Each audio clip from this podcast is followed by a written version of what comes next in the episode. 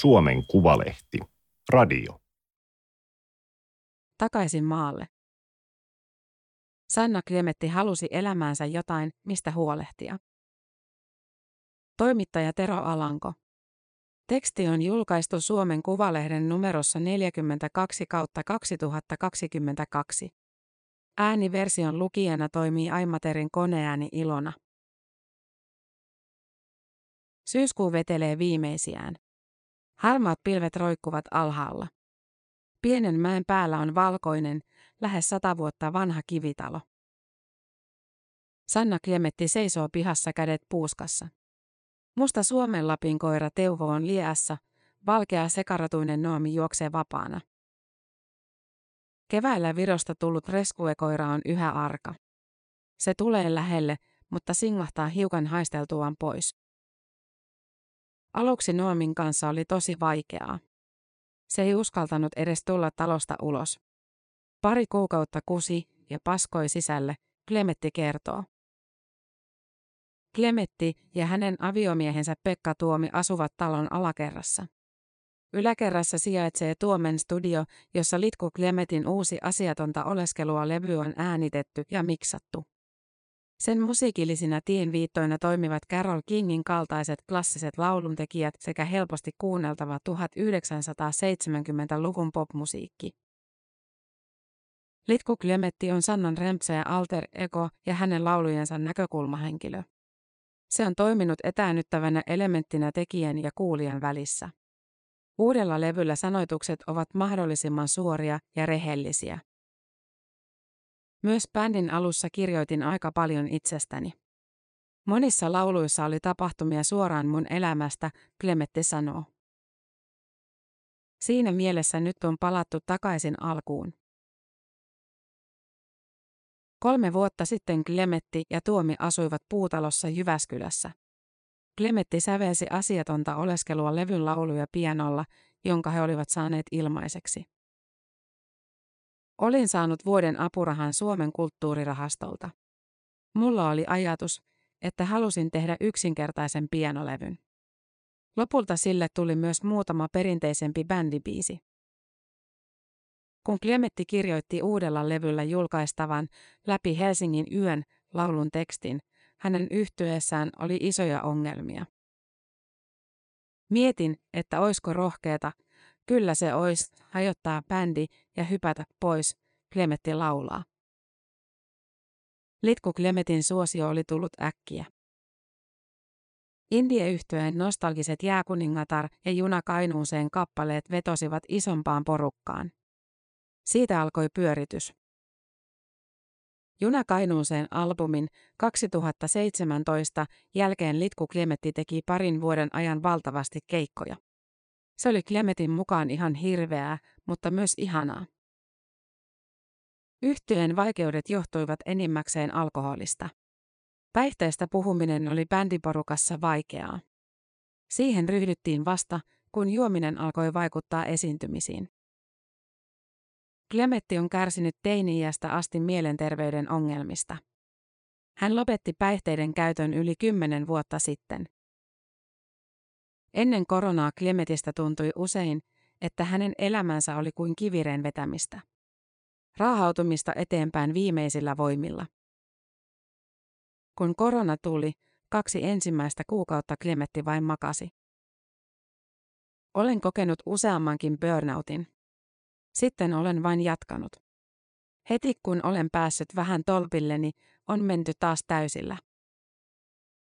Klemetti ja Tuomi äänittivät koronan aikana elektronisen Kukkia muovipussissa -albumin 2021 lähes kahdestaan. Klemetin teini-ikää muistellut levy oli ehdolla teostopalkinnon saajaksi. Lapsuutensa Sanna Klemetti vietti Kuhmossa.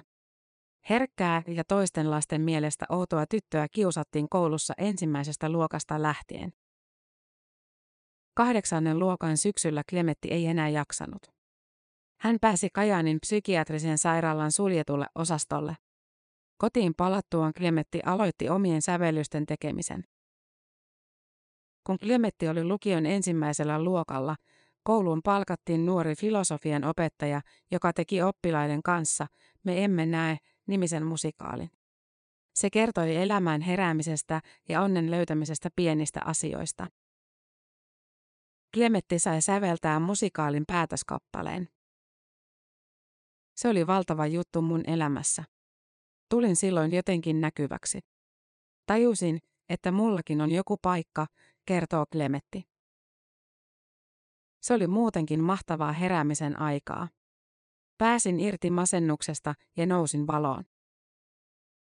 Klemetti laulaa tuosta ajasta uuden levyn Miten voit nukkua -kappaleessa.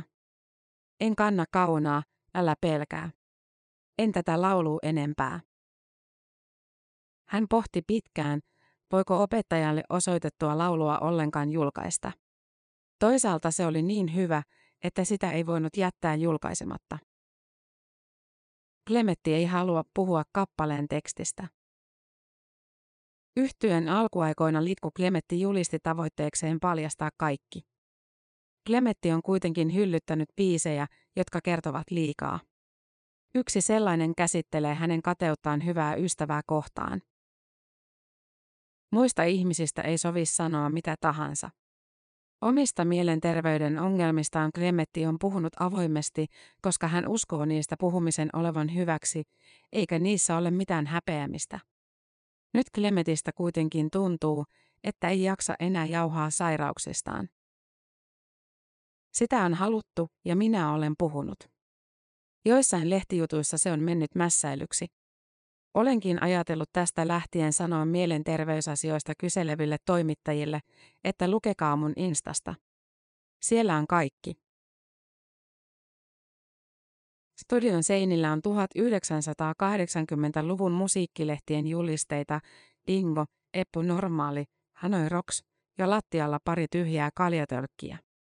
Pekka Tuomi laittaa tarttuvan ja positiivisen ulos maailmaan biisin soimaan. Se on kappale, jolla Litku Klemetti pyrki uuden musiikin kilpailuun, eli ensi vuoden Euroviisuedustajaksi. Me ei päästy sinne. Se oli vähän yllätys, koska biisi on helvetin hyvä. Olin aika luottavainen sen suhteen, Klemetti sanoo.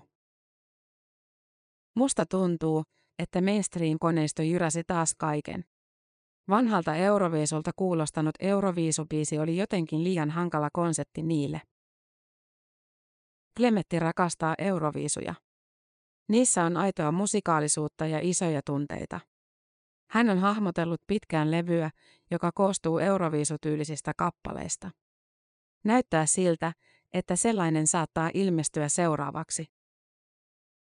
Muitakin suunnitelmia on, muun muassa Ankeuttaja-työnimellä kulkeva albumi, joka on vielä tätä uuttakin ankeampi pianolevy. Kukkia muovipussissa ja asiatonta oleskelua levyjen välissä Litku Klemetti vaihtoi levyyhtiötä. Syyt ovat kuultavissa uuden albumin biisissä Hommat ei mene hyvin. Litku Klemetin uusi levyyhtiö on valokuvaaja Aki Roukalan pyörittämä Isthis Art. Sen artisteja ovat myös Maustetytöt, Jona ja Anna Järvinen. Aki tarjosi itse itseään. Hänessä on sellaista vanhan ajan managerimeininkiä, että eiköhän laiteta homma rullaamaan. Viime kevät oli Sanna Klemetille vaikea. Vappuaton keikka Turussa jäi yhden biisin mittaiseksi. Ahdistus ja väsymys ottivat erävoiton. Kesällä Litku Klemetti esiintyi taas. Useimmat keikat sujuivat hyvin. Kun festivaaleilla on paljon ihmisiä, menen pökkyrään. En oikein jaksa. Usein lavalla on helpompi olla kuin ihmisten joukossa, Klemetti sanoo. Muutenkaan meidän touhu ei ole mitään pro-meininkiä. Koko ajan mennään vähän vaarallisella otteella. Keikkojen jälkeen Sanna Klemetti myy levyjä ja teepaitoja, jos jaksaa. Ne käyvät hyvin kaupaksi, kun hän on itse myyntipöydän takana. Samalla ihmiset voivat pyytää nimikirjoituksia ja ottaa valokuvia. En ole mikään tähti, vaan duunari, joka ensin esittää ja sitten myy laulujaan. Shoppailun lomassa saan myös luontevan kontaktin ihmisiin. Itse en uskalla heitä lähestyä. On helpompaa, että ihmiset lähestyvät mua, Klemetti sanoo. Keikkailun lisäksi kaikki julkisuus on Klemetille raskasta. Hänellä on myös tapana asettaa itselleen turhia paineita. Klemetti sanoo, että monia hänen tekemisiään leimaa tyytymättömyys. Esimerkiksi uuden levyn julkaiseminen ei tunnu hirveästi miltään. Se on vähän kuin prosessin loppulatistus. Omat biisit ovat rakkaimpia, kun niitä ei ole vielä julkaistu. Kun laulut on saatettu levylle asti, ne eivät sytytä samalla tavalla. Niistä kuulee lähinnä asiat, jotka olisi pitänyt tehdä paremmin. En tiedä, kuinka kauan jaksan tätä. Saattaa tulla tilanne, että pitää keksiä jotakin muuta. Olen miettinyt esimerkiksi biisien tekemistä muille artisteille, mutta toistaiseksi en ole vienyt sitä eteenpäin. Muutama vuosi sitten Klemetiltä kysyttiin, haluaisiko hän olla kirjailija. Hänelle tarjottiin kustannussopimusta. Ajatus houkutteli hetken. Klemetti jopa lähti opiskelemaan kirjoittamista avoimeen yliopistoon. Se oli kiinnostavaa, mutta ei mulla riittänyt aika tässä elämäntilanteessa. Siitä olisi tullut ihan paskakirja. Eihän sellaista auta julkaista. Menneestä kesästä lähtien Klemetti on kirjoittanut kepeitä kolumneja Kainuun Sanomiin. Se on ollut mukavaa. Tykkään kirjoittaa lyhyitä tekstejä. Sanna Klemetti asui Jyväskylässä yli 10 vuotta. Lopulta hänelle tuli kaupungissa asumisesta huono olo. Jyväskylä ei ystäväpiiristä huolimatta tuntunut kodilta. Klemetti ei viihtynyt baareissa eikä ahtaassa puutalokaksiossa. Hän huomasi kyynistyvänsä. Klemetti halusi elämäänsä muutakin kuin sosiaalisen median. Halusin, että mun elämässä on jotain, mistä huolehtia. Pihan ja koiria. Klemetti ja Tuomi kävivät katsomassa pariakymmentä taloa ympäri Keski-Suomea. Lopulta tärppäsi. Klemetti sanoo Luhangan suurta kivitaloa järkiratkaisuksi. Hän olisi halunnut tunneratkaisun. Viimeisen yön ennen kauppojen tekemistä Klemetti nukkui huonosti. Hän ajatteli, että Luhangan talon ostaminen oli kauhea virhe. Että kyseessä ei ollut se paikka, jota hän ja Tuomi olivat etsineet. Pariskunta allekirjoitti kauppakirjan marraskuussa 2020. Talossa on paljon sellaista, mikä ällöttää Klemettiä edelleen. Etenkin yläkertaan johtava portaikko, oikeastaan kaikki muukin 2000-luvulta näyttävä. Tämä on tärkeä juttu. Me ollaan Pekan kanssa naimisissa ja meillä menee hyvin. Mun levottomuuteni on siirtynyt taloihin. Musta tuntuu, että petän tätä taloa, kun katson muita taloja päivittäin. Maalla asumiseen kuuluu yhä paljon opettelua. Työt pitää hoitaa sielläkin. Niiden oheen on tullut uusia velvollisuuksia. Ajamattomasta nurmikosta aiheutuu huono omatunto. Suorittaminen tuntuu luikertelevän joka asiaan. Iltaisin Klemetti ulkoiluttaa koiria tien toisella puolella sijaitsevalla sänkipellolla. Ne ovat tosi kauniita hetkiä. Niistä tulee usein sellainen olo, että tämä on kuitenkin hyvää elämää. Tämä oli Suomen Kuvalehden juttu, takaisin maalle. Ääniversion lukijana toimi iMaterin koneääni Ilona. Tilaa Suomen Kuvalehti osoitteesta suomenkuvalehti.fi/tilaa.